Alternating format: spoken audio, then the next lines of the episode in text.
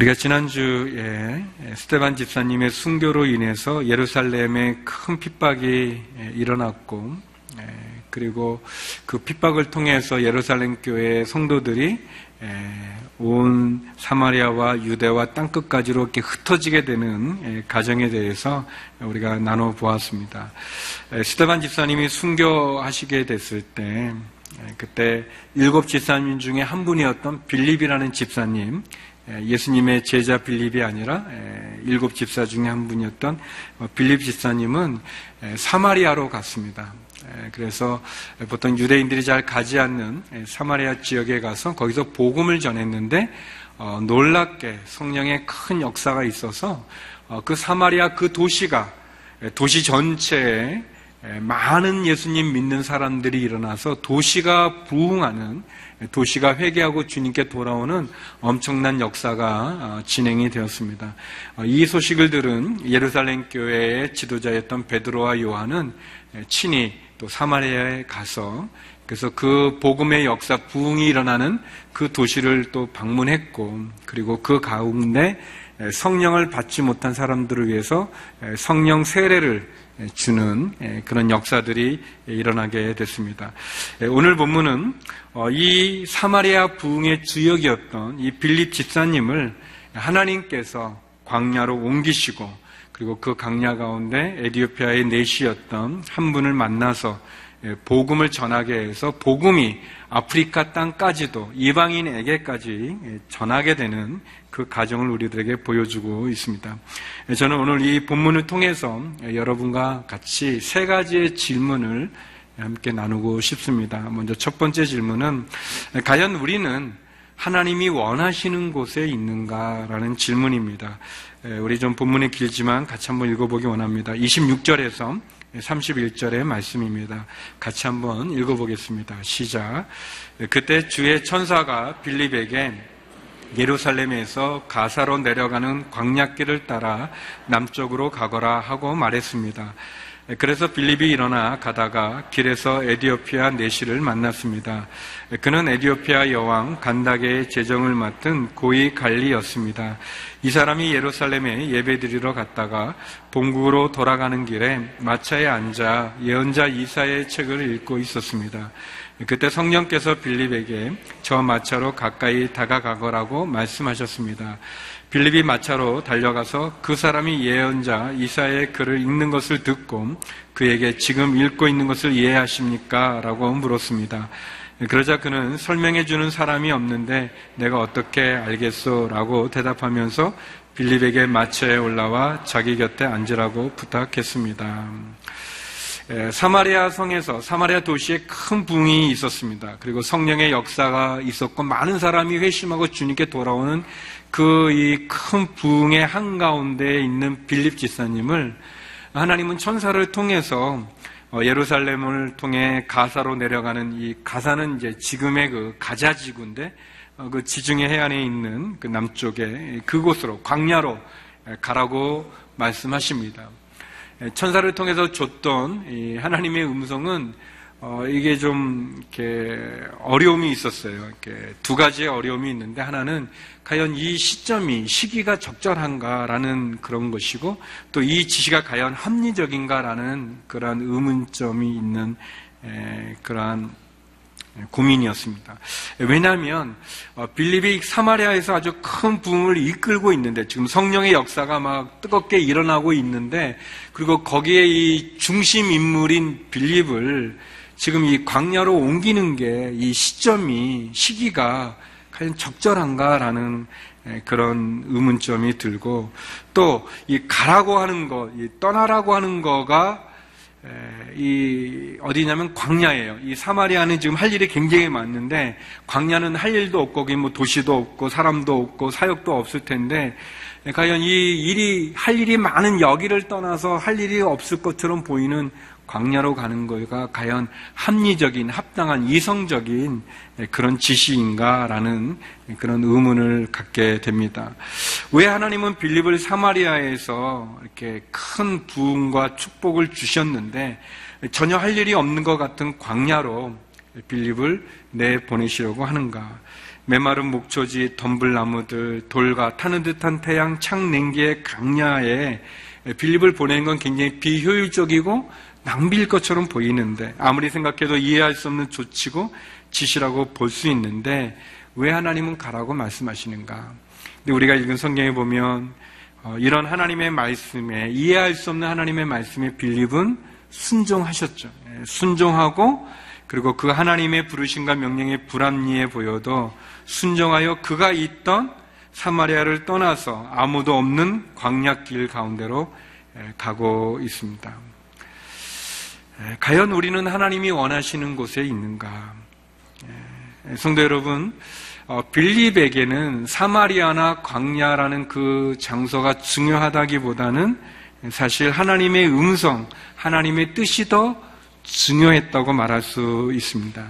하나님의 계획이 중요했고, 그래서 빌립은 자기의 경험, 자기의 이성, 자기의 상황보다 하나님의 뜻과 말씀과 계획에 순종해서 하나님이 원하시는 곳으로 가셨습니다. 하나님의 말씀에 순종해서 하나님의 지시하는 장소로 그는 그의 저소를 그의 장막을 사역지를 옮기게 됐습니다. 하나님은 누구를 쓰시는가? 하나님은 순종하는 사람을 쓰십니다. 순종하는 사람이 하나님의 일을 하는 것을 우리는 보게 됩니다. 요한복음 14장 21절에 보면 누구든지 내 계명을 가지고 지키는 사람은 나를 사랑하는 사람이다. 나를 사랑하는 사람은 내 아버지의 사랑을 받을 것이요 나 또한 그 사람을 사랑하고 그 사람에게 나를 나타낼 것이다. 부흥의 도시였던 사마리아를 떠나서 빌립이 아무도 없는 광야로 가는 거가 이해되어지지 않았지만 그러나 빌립은 순종했습니다. 하나님의 계획과 말씀에 순종해서 하나님이 원하시는 장소로 어, 가게 됐습니다. 성도 여러분, 우리가 아무리 신중하게 미래를 계획한다 할지라도 하나님이 세우신 계획보다 더 낫지는 않을 것입니다. 우리가 아무리 정성을 쌓아서 사역을 한다고 할지라도 하나님이 원하시는 계획보다는 낫지는 않을 것입니다. 우리는 미래를 모르지만 하나님은 미래를 아시고 우리는 장애물과 함정을 모르지만 하나님은 이 모든 함정과 장애물을 위기를 아시는 분입니다. 우리보다 하나님이 위대하시고 우리의 생각과 경험보다 하나님의 뜻이 완전하다는 것을 우리는 기억할 필요가 있습니다. 그렇다면 과연 우리는 하나님의 말씀에 순종하는 삶을 살았는가? 나는 하나님의 말씀에 순종하는 사람인가? 아니면 나는 하나님이 원하시는 장소에 계시는가? 내가 살아가는 동안 이해되지 않는 하나님의 말씀과 인도하심이 있을 때 그 말씀에 진짜 내가 이 빌립처럼 순종할 수 있을까? 성도 여러분, 하나님이 시키신다면 분명히 하나님에게는 이유가 있을 것입니다. 하나님이 가라 한다면 분명히 거기에는 하나님의 계획이 있을 것입니다. 하나님의 뜻이 있겠죠. 빌립이 참 아무도 없는 이 부흥과 사역이 많이 있는 이 사마리아에서 전혀 없는 강야로 가라고 하는 그 말씀에 순종할 수 있었던 것은 어쩌면 빌립의 마음 가운데 내가 이 사마리아에서 이룬 이 큰 부흥은 내가 한 거라는 그런 생각이 없었기 때문이 아닐까 생각이 되어집니다.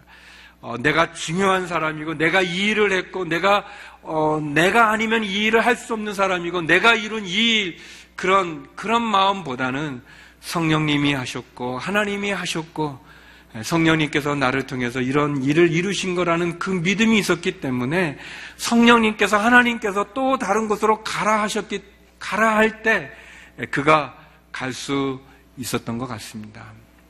예, 성도 여러분, 우리의 마음 가운데 내가 했고 내가 이뤘다는 그 의식을 내려놓고 하나님이 하셨고 하나님 성령님께서 하셨다는 그 믿음이 우리의 마음에 있기를 원합니다.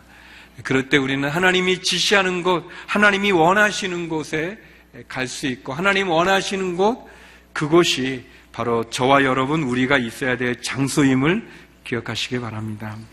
두 번째 질문은 우리는 하나님의 말씀을 전하고 있는가라는 것입니다. 하나님의 말씀을 전하고 있는가, 전도하고 있는가, 복음을 나누고 있는가. 우리 32절에서 35절의 말씀을 같이 한번 읽어보겠습니다. 32절에서 35절입니다. 함께 읽을까요? 시작. 그가 읽고 있던 성경 구절은 바로 이것이었습니다. 그는 도살장으로 향하는 양처럼 끌려갔고 털 깎는 사람 앞에서 잠잠한 어린 양처럼 그의 입을 열지 않았다.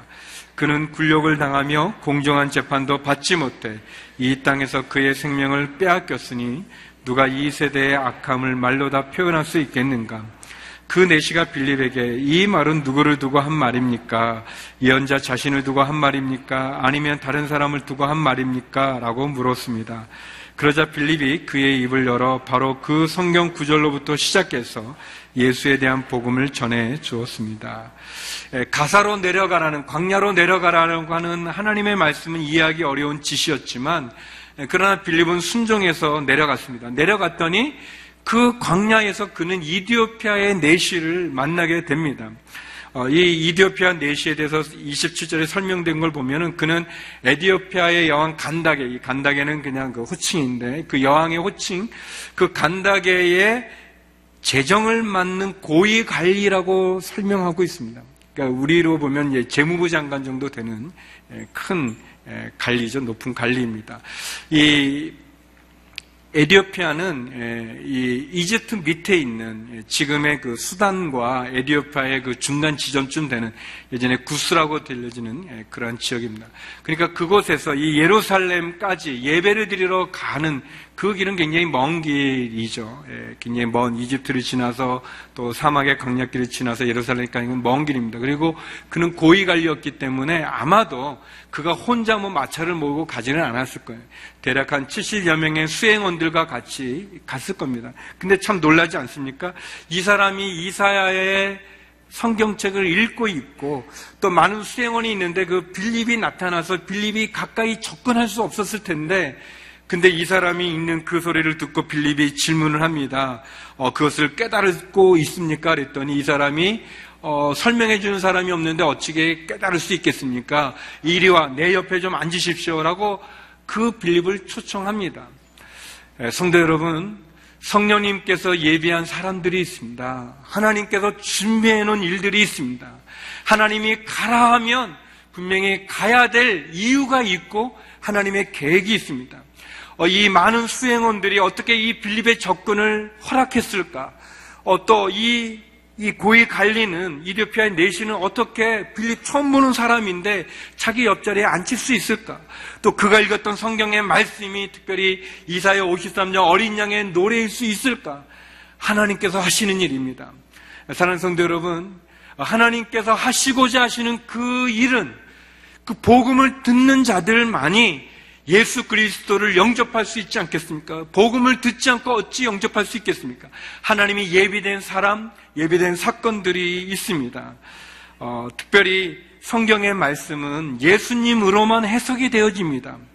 어, 예수님 부활을 의심했던 엠마의 두 제자에게 예수님 나타나셨을 때 누가복음 24장 27절에 보면 이런 말씀이 있습니다. 예수께서는 모세와 모든 예언자들로부터 시작해 성경 전체에서 자기에 관해 언급된 것을 그들에게 자세히 설명해 주셨습니다. 라고 어, 기록하고 있습니다. 성경의 말씀은 예수님으로만 해석이 되어집니다. 네시가 빌립을 어떻게 알아보고 초청했을까? 가서로 가는 길, 그 광야로 가는 길은 우리의 경험이나 이성에는 맞지 않는 불합리한 명령으로 느껴지지만 성령님께서는 이미 다 예비를 해 놓으신 거죠. 근데 중요한 건 이 빌립이 천사의 지시와 성령의 지시에 순종했을 뿐만 아니라 성경에 대한 지식이 있다는 거예요. 그래서 이 이디오피아의 내시가 있는 그 말씀이 어떤 내용인지를 알았고 그리고 우리 말씀의 35절에 보니까 그가 읽었던 그 성경 말씀으로부터 시작해서 예수님에 관한 복음을 전했다는 것입니다. 성도 여러분, 여러분은 누군가 여러분에게 예수님에 대해서 궁금해할 때 그것을 설명해 줄 수 있는 성경의 지식이 있으신지요? 오늘께 모토 가운데 하나가 배우든지 가르치든지입니다. 여러분 모르시면 배우셔야 됩니다. 그리고 배우면 배웠으면 가르치셔야 돼요. 내가 가르쳐야 되는데 모르시면 배우면 됩니다. 누군가 여러분에게 복음에 대해서 성경에 대해서 물을 때 여러분이 이 빌립처럼 가르칠 수가 있는가? 저희 교회 우리 장경문 장로님이 계시는데 이 장로님께서 언젠가 한번 어, 좀 와서 좀 전도 좀 해달라고 누구 좀 만나달라고 그래서 이렇게 가셨는데 에, 가셔서 이렇게 전도하려고 그러는데 어떻게 전도해야 될지를 잘 모르시는 거예요. 그래서 그냥 뭐 안부를 묻고 이야기를 하고 이런 일상적인 그냥 좋은 얘기만 하다가 오면서 장로님 마음 가운데 내가 이 전도하는 거를 좀 배워야겠구나.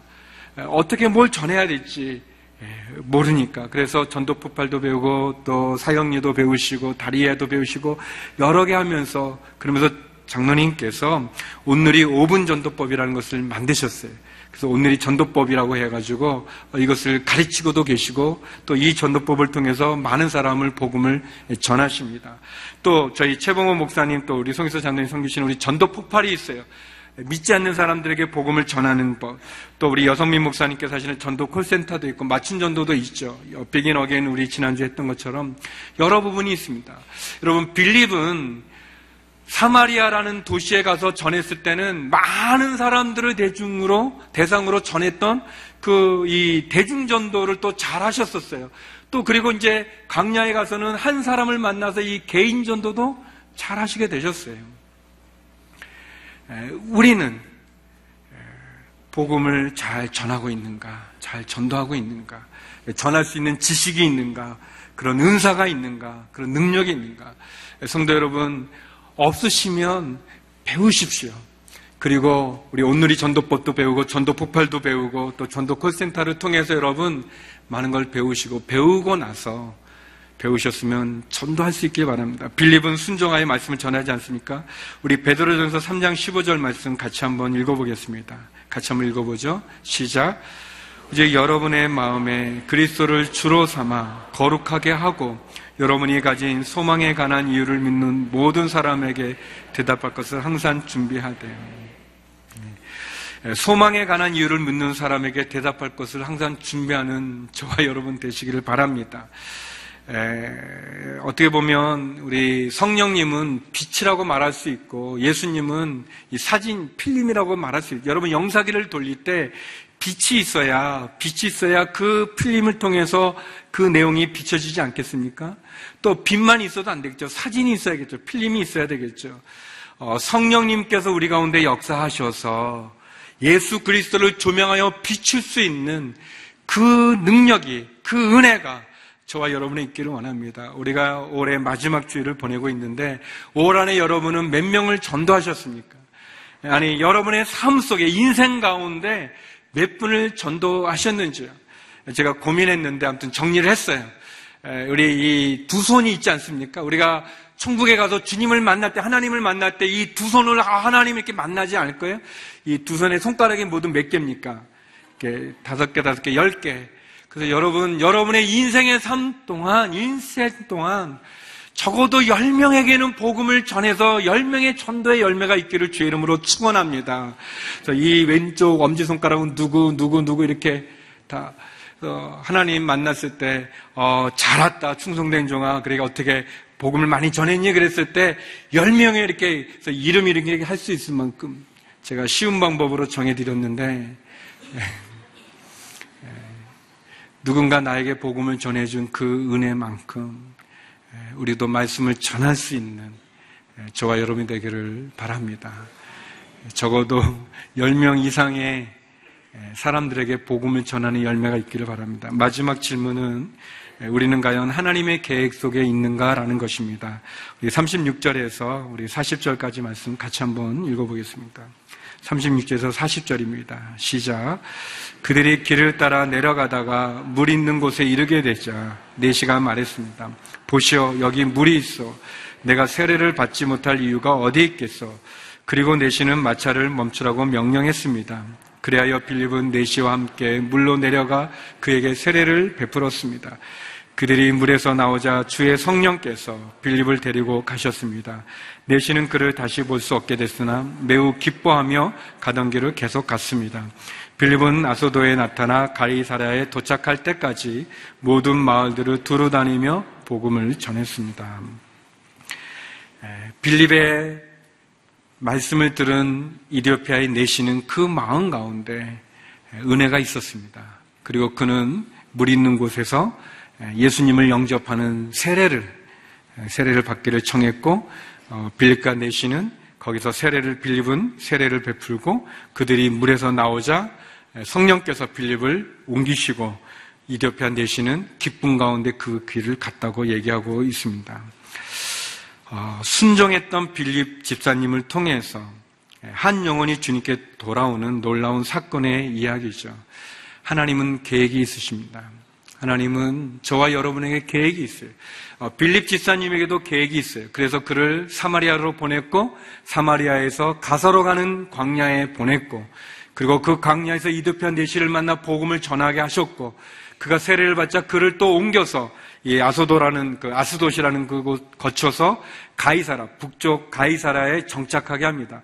사도행전 21장 8절 9절에 보면 나중에 사도 바울이 전도 여행 가운데 이 빌립 가이사에 있던 빌립 집에 머무르게 되는데 거기 보면 빌립 집사는 네 명의 딸이 있었습니다. 그 네 명의 딸이 다 처녀로 예언자였다고 합니다. 예언하는 자라고 얘기합니다.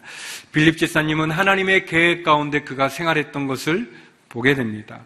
이도피아 네시에게도 하나님의 계획이 있었습니다. 그가 먼 곳에서부터 예루살렘에 왔고 그는 네시였기 때문에 외국인이었기 때문에 그는 이방인의 뜰에만 머물 수 있었을 것입니다. 그럼에도 불구하고 그가 성경을 읽을 때 하나님의 예비된 한 사람을 만나 영접하게 되어지죠.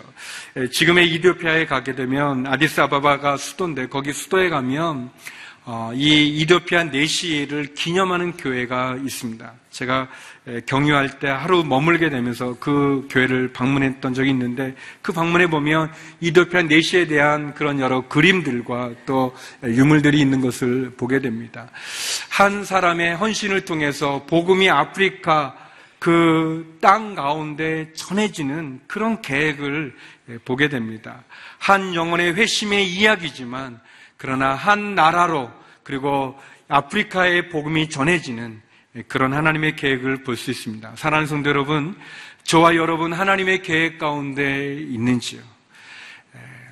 저와 여러분 하나님의 계획 가운데 하나님이 원하는 장소에 우리가 복음을 전해야 될 사람에게 복음을 전하는 저와 여러분 되기를 주의 이름으로 축원합니다.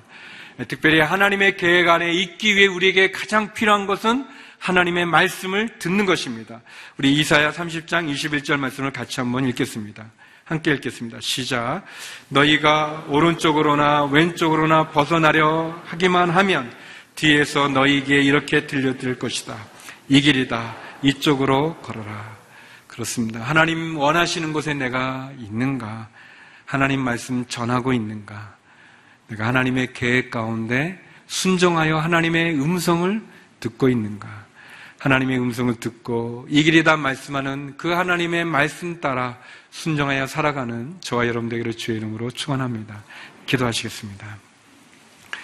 네, 거룩하신 하나님, 빌립 지사님 순종을 통하여서 아름다운 열매를 맺으신과 같이 우리에게 말씀하시는 하나님의 음성을 듣고 순종하여 귀한 열매를 맺는 저희가 되게 하여 주시옵소서.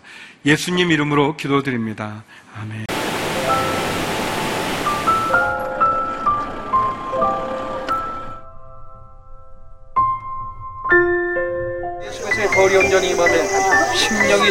주님께서 함께하여 주심에 전 모든 머리 아픔이 떠나고 또 예수의 그 맨하탄에서 바삐 바삐 정말 하루하루 분초를 아껴가면서 살다가 이곳에서 딱 떨어지니까 할 수 있는 게 아무것도 없었고 선교사의 삶은 이런 건가 처음에는 굉장히 그가 한계에 부닥치는 일들이 너무 많았죠.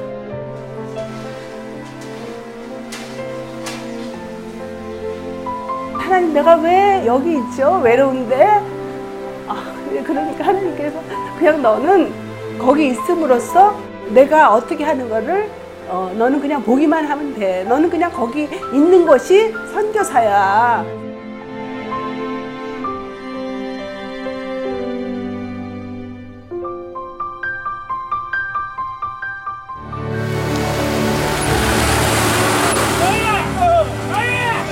개월을 그냥 손꼽아 기다리면서 이 산골까지 올까 했는데 드림 컴츄르다. 네, 정말 좋았어요.